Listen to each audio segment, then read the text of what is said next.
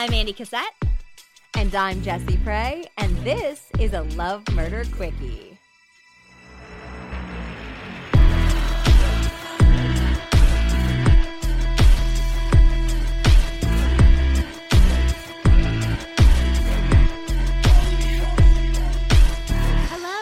Welcome to Thanksgiving. Yes, welcome to Thanksgiving, where we will be counting down some heinous crimes that happened at Thanksgiving. We thought because this season and this holiday, and especially this year, is going to be pretty hard on a lot of people, that we do some bonus content.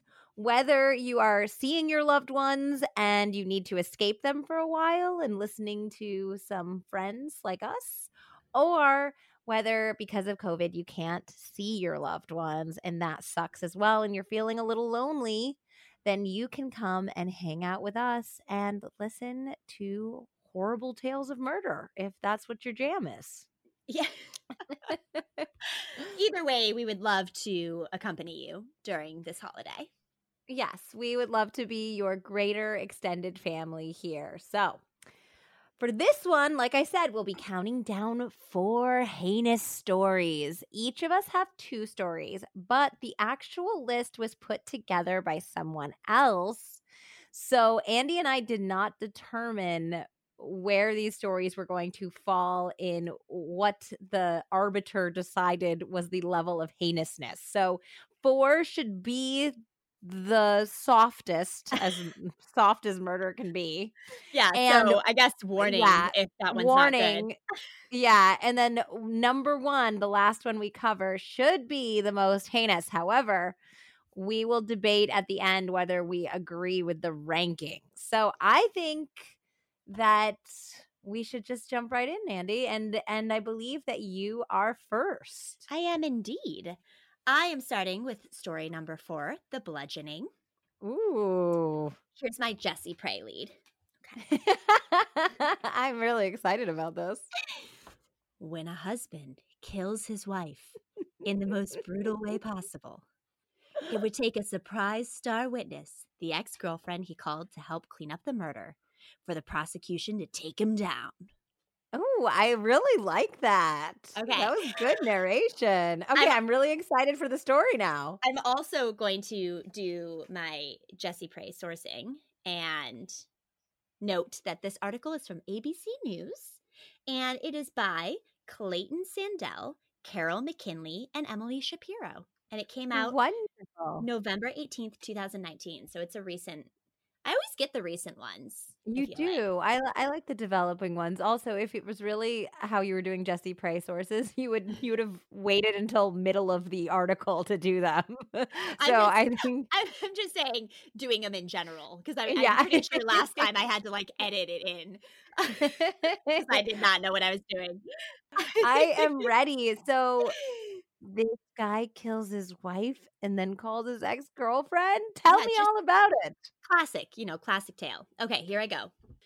A Colorado man has been convicted of killing 29 year old Kelsey Berreth, who was his fiancee and the mother of his young daughter, following a dramatic trial that brought bombshell testimony from witness, including a fellow inmate and his former girlfriend. Oh, it's his baby mama. He killed his baby mama. Yeah, it's his baby mama, and he's like not. He doesn't keep it together. Mm. As the trial of Frazee came to a close, prosecutors Monday described the case as a quote, deliberate, premeditated, cold, and cruel murder. The verdict was delivered just hours after closing argument. Frazee was found guilty on all counts, including first degree felony murder and three counts of solicitation to commit murder. He was sentenced an hour later to life without parole. You know what we call that? we call that an LWOP. He got LWOP'd. He got LWOP'd plus 156 years. Whoa, they got him good. The maximum possible sentence. Quote Your actions were vicious, senseless, without reason nor explanation. Kelsey spent her last night caring for you. You repaid that kindness by viciously beating her to death. Judge Oh. Yeah, the judge said that. Judge Scott Sell said, After you beat her, you burned her body like a piece of trash. Your crimes deserve the absolute punishment available. Frazee was accused of attacking Berreth with a baseball bat at her Woodland Park, Colorado home on November 22nd, 2018, which was Thanksgiving, Oh, while the couple's one year old daughter, Kaylee, sat in the playpen in the back room. no, that's some like Dexter level shit right here. Yeah, it's bad. Prosecutors allege Frazee then put Berreth's body in a black plastic tote and burned it on his property. His defense attorneys, who did not call any witnesses, stressed that a body and a murder weapon have never been recovered, which, as you and I both know, like if there's no body and murder weapon, that's like really hard to. That's really hard to Convict someone. convict. Mm-hmm. Absolutely. Yeah. So, in closing arguments on Monday, prosecutors said Frazee knew Berreth, 29, was dead because he never attempted to contact her after November 25th, 2018, which, like, not a good move on your part, bro. No. Pros- prosecutor Beth Reed also reminded the jury that Frazee Frizzy, I literally his name throws me off, but I just hate him anyway. That was captured on a neighbor's surveillance camera outside Berreth's condo at the same time he claimed he was 40 miles away tending to his cattle. Oh, this guy's no good. Is, No. Did he have priors too? I mean, he's if he's like beating her that extensively, I wouldn't be surprised if he had I- hurt other people in the It past. doesn't say anything in here about that, Yeah. which is crazy. Um, Reed showed the jury security camera photos that captured Frazee's red pickup truck driving in Woodland Park on Thanksgiving with a large black tote box in the back. Quote, her beaten and battered body is in that box, which she keeps on the back of the truck while he eats Thanksgiving dinner. Brutal. oh, Brutal. oh, so I want him to choke on a drumstick. Yeah. Reed told jurors that they did not need to agree on Frazee's alleged motive in order to convict him of a murder. Quote, the reality is, Reed told the jurors, only one person knows why, which you and I also say all the time. Yeah, that's so sad. Oh, that's so sad. That poor baby girl. I know. Frazee's ex girlfriend, Krystal Lee, was a star witness for the prosecution and testified that Frazee called her to come to Berreth's house to clean up the bloody aftermath. Lee mhm. Lee told jurors that Frazee admitted to tying a blindfold around Berreth's head and asked her to guess the scent of candles before beating her to death with a baseball bat. They weren't even fighting? Like this wasn't just a crazy attack. This was a premeditated thing. Also, I really really love scented candles, so that makes me really sad. I literally read this and I knew you were going to say that because I was like, know we have a Yankee candle obsession. yeah. So he was like, he was just like, what Yankee candle scent is this?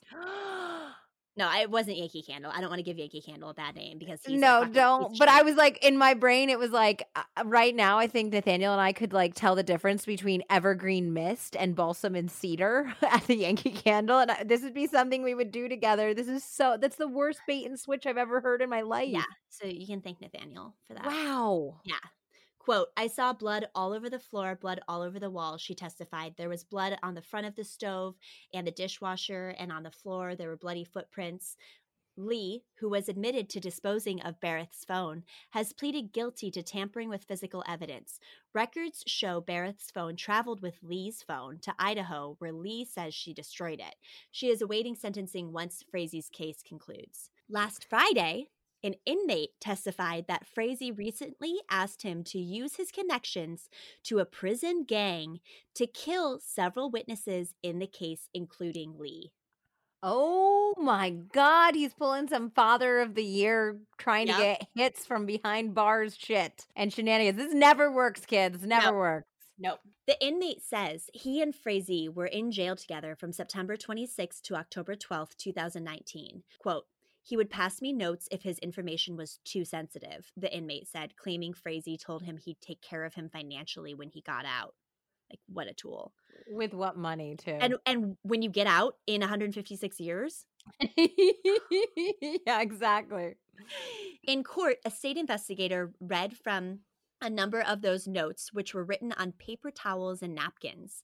The notes, the investigator testified, contained hit lists along with detailed instructions on where to find the witnesses. The list included Lee, her parents, and her husband. So you call your ex girlfriend to come clean up a horrible crime scene that you did. She helps you a little bit with Oh. disposing of evidence and then you want to kill her her entire family and her ex-husband Yeah, no, this is so bad. This is so bad. By the way, this is worse, way worse than the one I'm about to do right after this. This order is already wrong. Okay. this is bad. Yeah. Our our third party is demoted. Yeah, exactly. Our, we he never names himself. It's always Nathaniel, guys. Every time we're like an unidentified third party, it's always Nathaniel. So blame Nathaniel for this. Quote, they all need to disappear, unseen until 1122 after the trial, said a note which the investigator testified appeared to be in Frizzy's handwriting. Quote, I'd really like to see Krystal with a bullet in her head. Oh my God. Also, who is he expecting to do all this murder? He couldn't even kill one person. Now he's trying to kill all of these people. It's just. Defense attorney Adam Steigerwald questioned the credibility of Lee and the evidence, saying in his closing statement on Monday, quote, the case has been built on a foundation it cannot support. Patrick Frazee is not guilty. What? He sounds pretty damn guilty to me. And also, if there's only which by the way the evidence sounds great against him but now he's digging himself a hole by trying to hire people to kill all of the witnesses yeah so yeah are you kidding me i think that like i really do think that there could have been room for this defense attorney to argue that he was not guilty though because they didn't find a body or um, a murder, weapon. weapon. So it's like I agree until he started trying to exactly. murder people from jail. He really he did to himself. Really stupid. Um, Steigerwald argued that the case against Frizzy is circumstantial and based on a story made up by Lee, adding that she didn't cooperate with the investigators until the district attorney agreed to a deal to not prosecute her for more serious crimes. There is not one word from Krystal Lee until she has a signature on the dotted line, Steigerwald said. There is nothing that she is talking about that is believable. Steigerwald also pointed out that neither Frizzie nor Lee's DNA were detected anywhere in Berreth's condo, despite the prosecution theory that her condo was where Frizzie killed Berreth and where Lee cleaned up the aftermath. Also, wouldn't Frizzie's DNA. Yeah, his DNA would be there anyway. Yeah. If it's his fiance and the mother of his child, yeah. uh, ostensibly he would be in that apartment all the time. Did they not live together? I don't think they, I don't think they did. I think I don't okay. know. Yeah, because it's it's distinctly listed as her condo. So okay, but still, you'd think if they were still actively engaged, he'd be over there all the time, or even just to take the kid for a visit. You know, of course. Steigerwald also attacked evidence provided by a neighbor's security camera, saying it did not show Frizzy going into Berreth's home or coming out carrying a baseball bat or a tote. In addition, Steigerwald said none of Berreth's neighbors heard or saw anything suspicious on Thanksgiving, which Steigerwald called an unlikely day to plan a murder.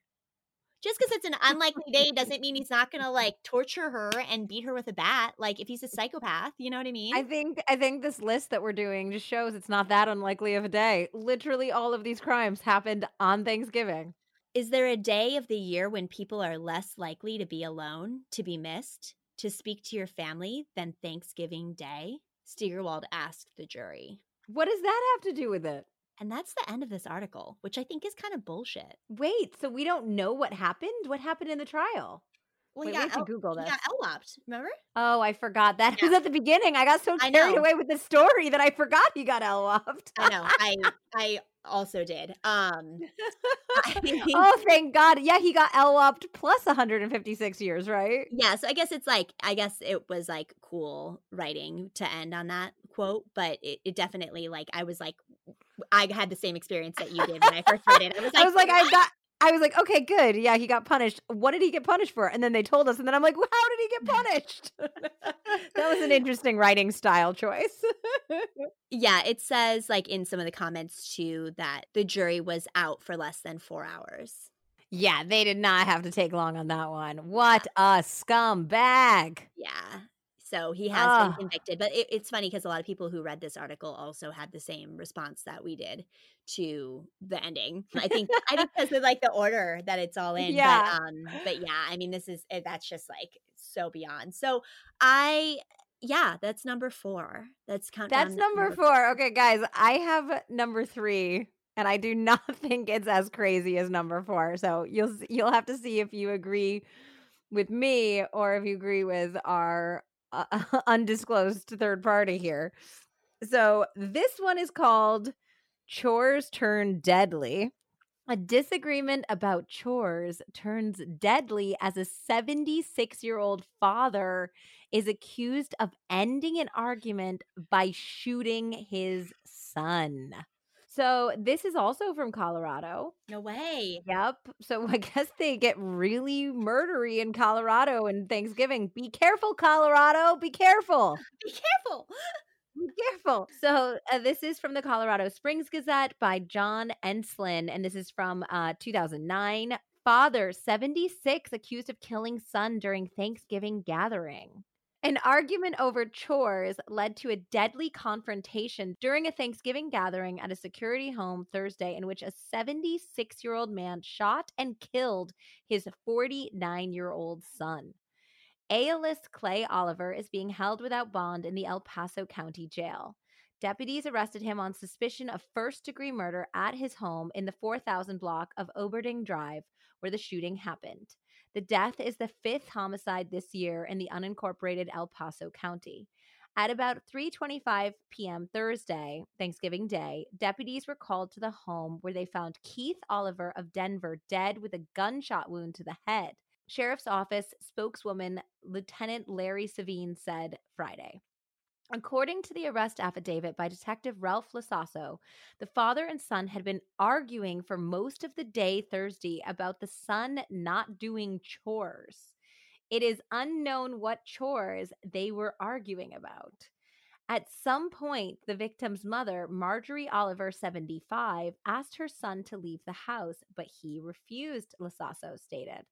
The father then went to an upstairs bedroom, retrieved a 357 caliber revolver from the nightstand drawer and confronted his son in the garage, the detective said.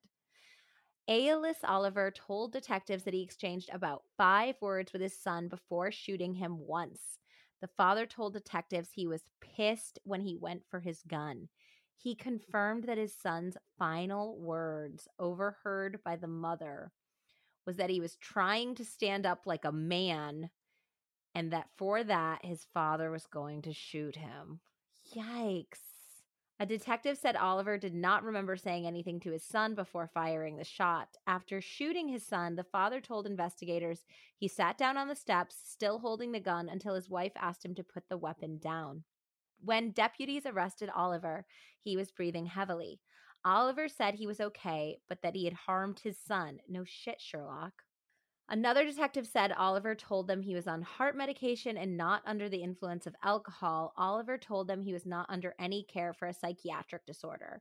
The father told the detectives he is a former steel mill worker who had served in the military and still worked a daily job. They said Oliver told them that he was paying the rent and making car payments for his twin sons, one of whom was the shooting victim.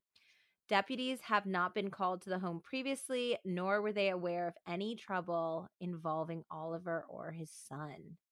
So it looks like he was still financially taking care of his two sons who were 49.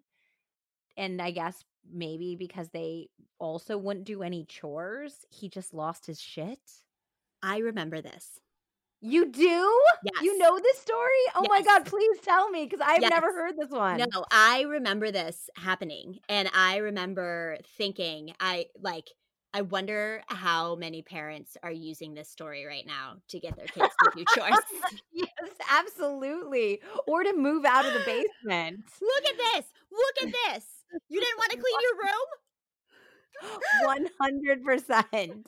I remember Yeah. when this came out, and I remember it being around the holidays, and I remember talking with my family about it. I want to say that my papa told me about it. I bet he did. What did he have to say? Yeah, He used to love he used to love printing out stories, like printing out newspaper clippings or or cutting out a newspaper clipping or and like circling and highlighting things and then like when I'd come to visit, he would show it to me. He was always so he was so funny, but it was very understated. And I I feel like he's the one who told me about this. Oh my god, I Yeah. love that. That's so cute. Yeah. He really liked true crime too, didn't he? He did. He loved true crime. He was the one who gave me the book um People Who Eat Darkness. Oh, that's so cute. I but he loved true crime. Like he had all the true crime books and films and movies and he he loved it. Yeah, didn't your grandmother say that when we started this podcast that he would love it so much? That he was he would have been so proud. Yeah. That's so so sweet. Yeah. So yeah, I'm so to- I remember this shit. I remember when this went down. I remember that guy's name because it's like it's like A Y A, right? Yep, it's. A Y A L I S. Yep, yep. I yeah, I I totally said remember. ALS.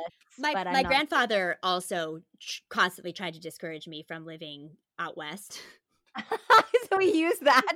Well, seeing as our first two stories are from Colorado, maybe he has a point. My next one's from Nevada. Ah! Oh my god. the all out west murder stories. Okay, so so far, I, I don't know. I think yours is worse. Like shooting his son is pretty bad over chores, but the bludgeoning in front of your one year old and then trying to kill people from prison, that's definitely worse. I I yeah, I think that yours is would have been a way better opener. I think so too. We definitely got that one out of order. Okay.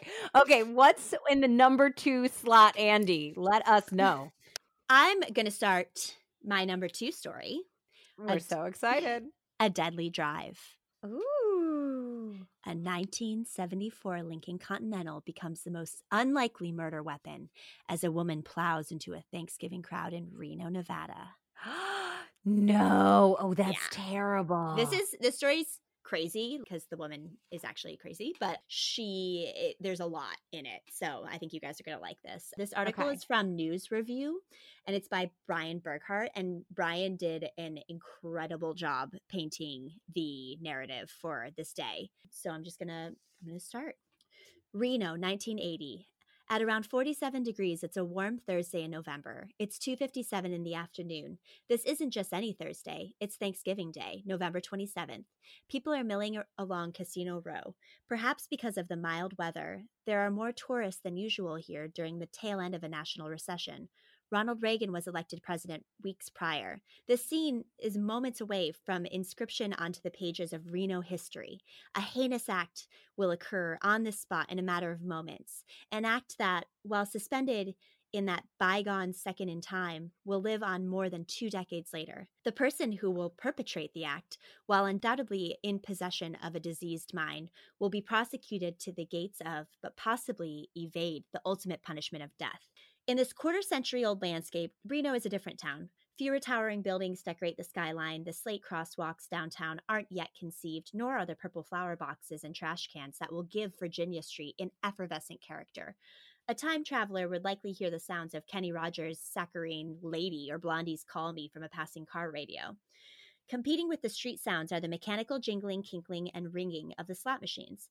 The noises from the slot machines are from metal striking metal, not the electronic keening that will come with advances of technology that we're familiar with now, obviously. Mhm. The smell of the Club Cal Neva's Thanksgiving special, roast turkey or baked ham with vegetables, roll, and butter. First of all, that roll and butter sounds so good. And, I'm really hungry. Actually, that I makes me that makes me so hungry. and it was only three ninety five. How about that?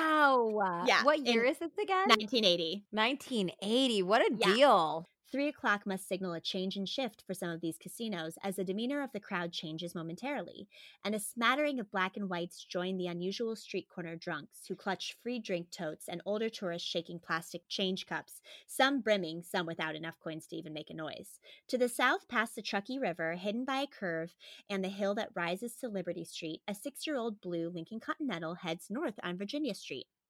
Death is behind the wheel. In this incarnation, Death takes the form of one Priscilla Joyce Ford. She wears a black cape. She turned 51 nine months earlier on February 10th. And even though she's a little buzzed, she made it all the way from her home near Meadowood Mall. She doesn't even think she's Death, though. She thinks she's Jesus Christ or Eve's husband, Adam. What? What? Okay. First of all, my first impression was Molly Shannon doing I'm 50. You remember that one? I'm 50. So now I'm imagining Molly Shannon in that role, buzzed, driving a car thinking she's Jesus Christ. Uh-huh. Please go on. She also could think that she's the Holy Spirit, who is, in her belief system, the feminine aspect of the Trinity. Ford is five feet four inches tall black woman. She carries 125 pounds and has brown eyes, at shoulder length hair combed back. She has crackers and emerald dry wine before leaving on her errand. Her blood alcohol ratio is 0.162. That's too drunk. Damn. Mm-hmm. Yeah. I mean, crackers aren't going to soak that up, baby girl. Like, no, no, crackers will not suffice. That's too drunk to be driving legally, but many have made it home with hire. It takes another minute for the Lincoln to make its way to 100 feet south of the southeast corner of 2nd and Virginia Street. At 2:59 p.m., the Lincoln jumps the curb and careens down the sidewalk. It hits the curb about 20 miles an hour, a speed not likely to blow out the tires. The car rapidly accelerates to, to as high as 40 miles an hour, driving 100 feet down the sidewalk, witnesses will later say. Oh my god. This is a nightmare. Yeah, so scary. It crosses the Second Street crosswalk and continues another 322 feet down the sidewalk in front of the bank, in front of the Harrah's, Nevada Club, the Harold's Club. Then it's back on Virginia Street, crossing to the southbound lane, stopping two blocks later behind traffic at Fifth Street traffic light. The light is red. Destruction follows the car's path like an indictment. Five people are killed immediately and 24 are injured. Four- So this is just for no reason. Does she's not even that that drunk, right? Mm-mm.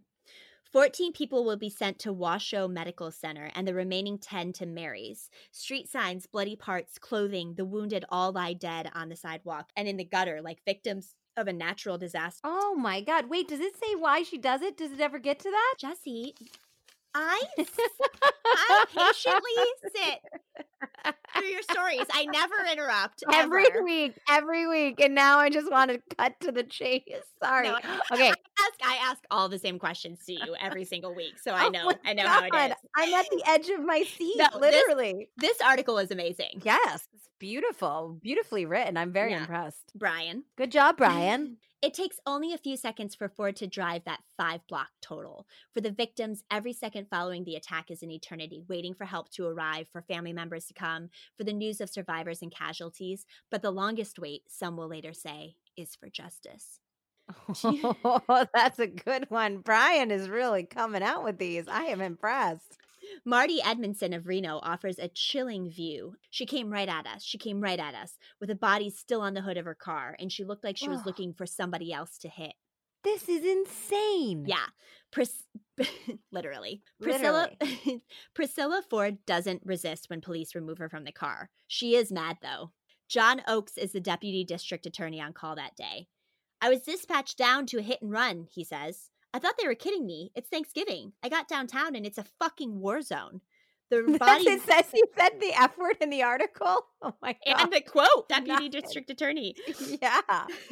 There were bodies and shit everywhere. It was carnage. People were crying. Ambulances were responding. It was a clusterfuck. Wow, I End like quote. him. Yeah. He end says quote. it like it is. What was that guy's name? His name is John Oakes. It's a good name. too. John Oakes. He is a straight shooter. That sounds like a cowboy deputy right there. Yeah. Later, Oakes is told to keep an eye on Ford. There was a trauma center set up down at Washoe Med. We had the victims coming in, crying, screaming, family members crying and screaming. She was right next door. An officer and I were directed to maintain security because a lot of people wanted to kill her. I bet. Yep. That murderous bitch. Oakes spent around five hours in the company of the killer. He says the most remarkable thing about her was her calmness mixed with callousness. She looked at me point blank and said, How many people did I kill? I said, Five or six. So wait, eh, she's you said she's mentally ill, but she knew what she was doing, it seems Yeah. like. I'll get into that. Okay. How many people did I kill? I said, Five or six. She said, Good. She was very placid, just like another day, very matter of fact, very matronly, motherly. She was acting self righteous, like she was justified in what she did. We couldn't figure out why at the time.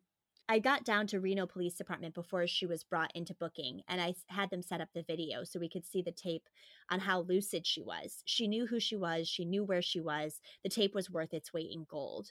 The trial would not begin for a year. That's crazy. Yeah. Why did it take so long?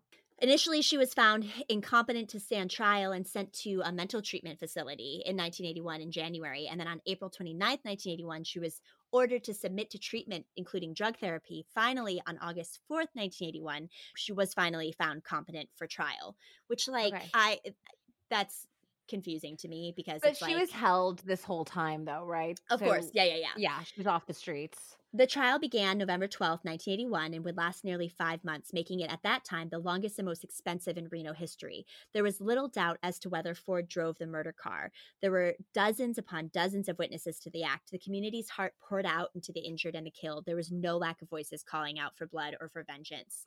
All that was missing was a motive, one that the community could understand. Of the several motives offered, it seemed each one was crazier than the last, or at least was unfounded in reality. As details about the woman's life became clearer, the primary issue in the murder trial, Ford's ability to recognize the difference between right and wrong, became murkier. The characters in the courtroom drama were almost cliches. At one table, the community's voice of retribution, District Attorney Cal Dunlap, he declared early that he wanted to see Ford's end in the Nevada gas chamber. Oh, so they're gunning for the death penalty. Yeah, and the gas chamber didn't go away until 1983, which at that point it was then changed to lethal injection. Mm. At the other, public defender Lou Carnahan. The combatants were seconded by the police, doctors, witnesses to the act, and eventually by Ford's family and acquaintances. Ford was charged with six counts of murder and 23 counts of attempted murder. Seven people had died of injuries suffering from the attack, but due to the issues involving in changing in the murder indictment, she was only charged with six. Ford's plea was also expected, not guilty by reason of insanity. It's a desperation defense that rarely succeeds. Still, Wags would say that she'd have to be crazy not to try the insanity defense. Years later, the Nevada Sup- Supreme Court would agree with the Wags. The more dead, the better. A police officer quoted Ford as she waited for tests to determine her blood alcohol level and drug content at the Washoe Medical Center. Yikes. Who I think that? yeah, I think that it makes sense that they went for insanity because it does not sound like a healthy person who No. would decide to do this to strangers. And she's not. It, and that's, it gets like really bad because obviously, let's this is 1980. You know, Yeah. and mental illness is not as widely discussed as it is today. I mean, she should have been in an institution before So she she, was had given- there was no bad day, there was no reason. It is something just did she have any prior history of mental illness? you're such a writer because it, like the way that you're even like asking these questions it's so funny to me i love it she said i deliberately planned to get as many as possible a lincoln continental can do a lot of ba- damage can't it oh, later the officer testified ford said i am a new york teacher I'm tired of life. I want attention. I'm sick of problems. In June 1980, a voice told me to drive through a crowd at a theater and kill as many as possible. But another voice said, She's too much of a lady to do that. That second voice she heard was Joan Kennedy's. That would be Joan Kennedy, wife to Senator Edward Kennedy. The voice that counseled her against the mass slaughter was a nationally famous attorney. These celebrity relationships existed only in Ford's head. so she's got to be schizophrenic, right? Paranoid schizophrenic has to be. Yep. be. Yeah, absolutely. Oh Yeah. God, the poor thing and the poor people who suffered because she suffered. Oh, Yeah. So she also had fixation on Barbara Walters and thought that Walters was a beast. She wrote to a Dear Abby. She sued a leadership of a um, Seventh day Adventist church. Like she has just all of these relationships made up in her head. Ford's story evolved from almost the first mom- moments after the crime. She claimed to a psychiatrist that Reno child welfare officials had stolen her 11 year old daughter, Winter Scott, seven years before. So she committed the murders in order to get attention so that she could get some help finding her daughter. oh, not the way to do it. It was true that officials had taken her daughter after Ford had been arrested for trespassing and assault, but they'd been trying to contact the drifter Ford to tell her the child's year- whereabout for years. Still, vengeance for the loss of a daughter was a motive people could understand. The problem is that uh, that other testimony showed she'd known her daughter's location in Los Angeles with relatives for some time. Later, she claimed the car had suffered some kind of mechanical malfunction. Doesn't It's- sound bloody likely. No, it's just no, you're not, we're not consistent here. It seems a person would have to be crazy to change stories with the knowledge of the earlier stories that had been widely reported in court and newspapers. Throughout the months leading up to the trial and the interspersed trial were the testimonies of expert medical witnesses who said Ford was suffering from a variety of mental illnesses, including paranoid, Paranoid schizophrenia, schizophrenia. with mhm. religious delusions and paranoid psychosis. According to newspaper reports, she had been diagnosed as mentally unstable since as early as 1973, when she was diagnosed for having passive aggressive personality with hysterical episodes. Supposedly, she shot her second husband and herself in 1957. Um, wow. Yeah, but no charges were filed because it was considered self defense and it was also 1957. So they weren't really. This is exactly why mental health care has to be available for every single person because, you know, because she was unable to get help, now there are six, seven, seven people dead Yep, in this yep. story. And I mean, uh, so many people witnessed that horrible thing on Thanksgiving. I mean, Thanksgiving That is. they're traumatized forever, Yeah. not to mention all the people who were probably grievously injured and might have carried their injuries for the rest of their life. And so this is where it gets kind of like interesting because of the way the two prosecutors go back and forth about the mental illness and pleading insanity. So, District Attorney Dunlap wasn't convinced, though, calling the insanity defense a sham. But the biggest dispute at the trial boiled down to whether Ford knew it was wrong for her to hurt and kill those people on Virginia Street that Thanksgiving Day of 1980. At various times in the trial, Ford was ruled competent and then incompetent to stand trial. Understand the. Yikes. ch- mhm understand the charges against her or to assist her lawyers in her own defense. The prosecution argued that medication made her competent, and the court agreed. Of course, it seemed once she was competent for trial, she was also competent to decide whether she wanted to be medicated, but that argument was quickly squashed with a new motion from prosecutor Dunlap. So it's like it's just crazy because she's she's she needs to be in a mental institution. Yes, Period. absolutely. 100%. And Mhm. if you're kind of bouncing back and forth between competent and incompetent in the middle of a trial where you need to be completely coherent and know what's going on and how to defend yourself or what the reality of the situation is, that uh, unless you can do that, I don't understand how you're fit to be in trial. No, and she needs to be committed and get help. And she's still off the streets. I mean, she's still unable to harm other people if she's Yeah. committed to a mental institution, which seems like it would be likely that's what she would get. I think that the fear, I guess, would be that um there would be a possible of re- possibility of release in the mental institution where there might not be in jail. So maybe Yeah. that's why the district attorney is pushing for it. But there then there needs to be some sort of facility for you know, for people who need to be in an institution institution opposed to jail. Um, so the competency issue was part muddled by the fact that a person doesn't necessarily have to be sane to be competent enough to stand trial. And the Nevada insanity standard, known as M'Naghten rule, doesn't say that competence to stand trial proves sanity or insanity at the moment of the cri- that the crime was committed. So Wow. Okay. So what did they end up on? First, I need to tell you something. Okay. Sorry.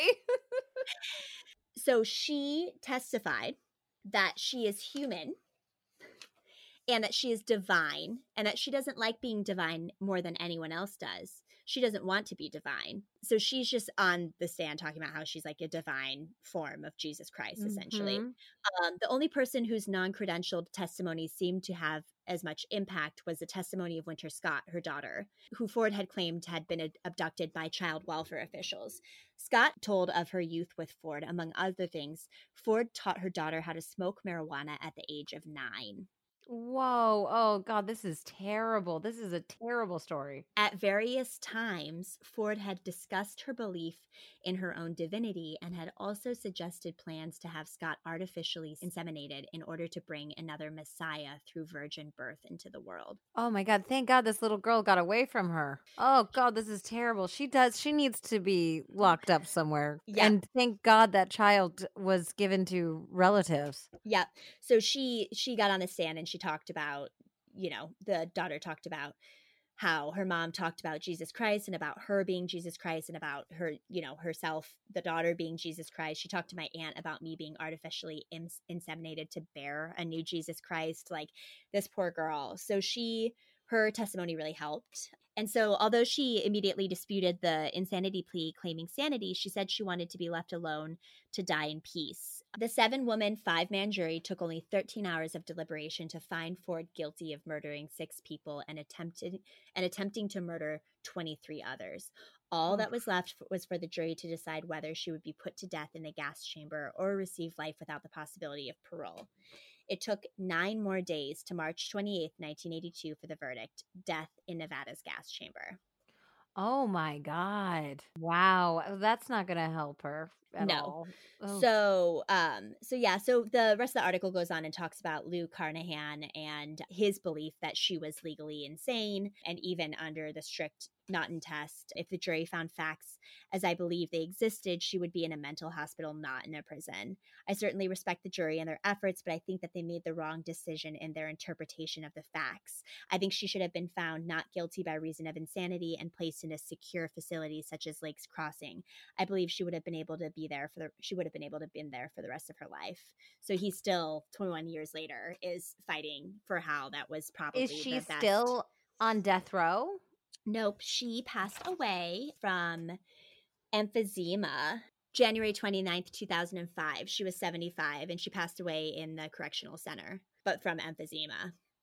Oh my goodness. Yeah. Wow, what a tragedy all around. I mean, I can see how it would have been very hard for any jury member to give her a not guilty verdict, even with the lens of due to reason of insanity, just because there's so many people injured and so many dead people, and because of some of her statements. But at the same time, she was clearly insane. She was I- clearly mentally incompetent. paranoid schizophrenic, you know? And Oh, so it's just like, of course, she doesn't, she, she, you can, be, as a paranoid schizophrenic, you can be completely conscious of what you're saying and it still doesn't sh- make sense to society and isn't for the safety of society. Yeah. It's like, yeah. So it's, it's, he, Brian did a great job writing that, and it was really fun to read. And Priscilla Ford is raw, but yeah, Yeah. Well, you know, I oh god, I hope that everybody can, you know, in the future going forward, I hope we have healthcare that provides help to people who need it because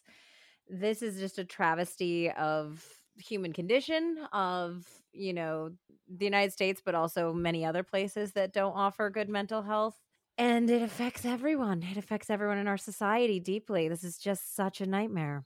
yeah it's uh, the recognition of mental health i think is like where it has to start and i think having having um, defense attorneys and people in the legal system who are recognizing it and fighting for it to be more you know to have different exemptions and rules yeah, for the in people court who really need them, like this woman Priscilla, because there's a lot of times defense attorneys use it as a way to get their clients off when they're not actually, you know, when they're pretty much mentally competent. You know. yeah Yes.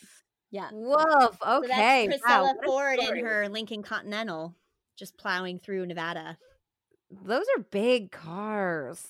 They're- My grandparents had a Lincoln Continental. It's a boat. it's a boat it's a boat and she she knew it you know part of her crazy mind knew that it was going to do the most damage possible like she you know Ugh.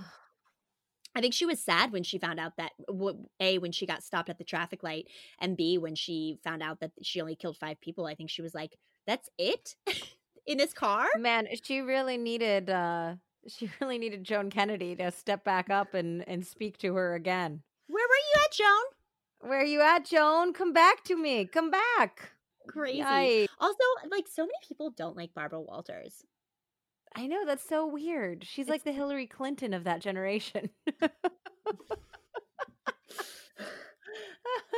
oh, okay. Well, I think that one's pretty crazy. We're gonna have to do a debate for position one because Nathaniel put this in mm. position one, and it is definitely devastating for sure, for sure. But I don't know if it's as insane as that case was. So, i'm so excited about this one drum roll, please. Our number one most heinous murder on Thanksgiving is something that we titled Pumpkin Pie Before Murder. Oh my. A man spends three hours eating, talking, even singing songs around the piano before executing four of his family members in cold blood. jessica Yeah, this one is in Florida. This one takes place in Fort Lauderdale. It is from an article from CBSNews.com by Edecio Martinez, and it also comes to us from 2009. Both my stories were 2009. That was a bad Thanksgiving. Oh God! And there's we we'll have some photos, but these photos are heartbreaking. Fort Lauderdale, Florida. Paul Michael Merhige sat through three hours of Thanksgiving Day dinner and sing alongs around the piano, plotting the moment he would fatally shoot four relatives, his cousin in law said Tuesday. After opening fire, Merhige was heard saying he had waited 20 years to kill them, according to the host of the dinner that turned deadly. There were no arguments, warnings, or red flags before the rampage, said Merhige's cousin in law, Jim Sitton, whose six year old daughter was killed. Stop. She's also, her name's Michaela, and there's pictures of her, and she is the most beautiful, adorable, sweet looking little girl I've ever seen. And my heart is broken in a thousand pieces. So there were more people there who didn't die? Yeah, there was, I think there was like something like 14 people, and he killed four, but he shot more. Merhige also shot his 79 year old aunt to death and killed his twin sisters, one of whom was pregnant, police said. What the fuck? He had this whole thing pre planned. His goal was to shoot his sisters and punish his parents, Sitton said. It's not clear exactly who was shot when, but the bloodbath could have been worse. Okay, yeah. This is there were 16 family members present. Wow. Sitton said Merhige, 35, also pointed the gun at Merhige's uncle, but it twice wouldn't fire. At one point, according to Sitton, Merhige turned and started to walk away and said, I have been waiting 20 years to do this. Authorities were still searching for him. He hadn't been seen since the shootings. so scary. At Sitton's home in an upscale gated community in Jupiter, a beach town some 55 miles north of Miami, crime scene tape still overshadows holiday decorations. Sitton said that the holiday meal was a happy one. His daughter, Michaela, who's a sweet baby angel, wrote on cards how thankful she was for her family and strung them on a clothesline. After dinner, she sang songs as part of an impromptu dress rehearsal for a performance of The Nutcracker that she was to be in the next day. Whoa, this guy's evil.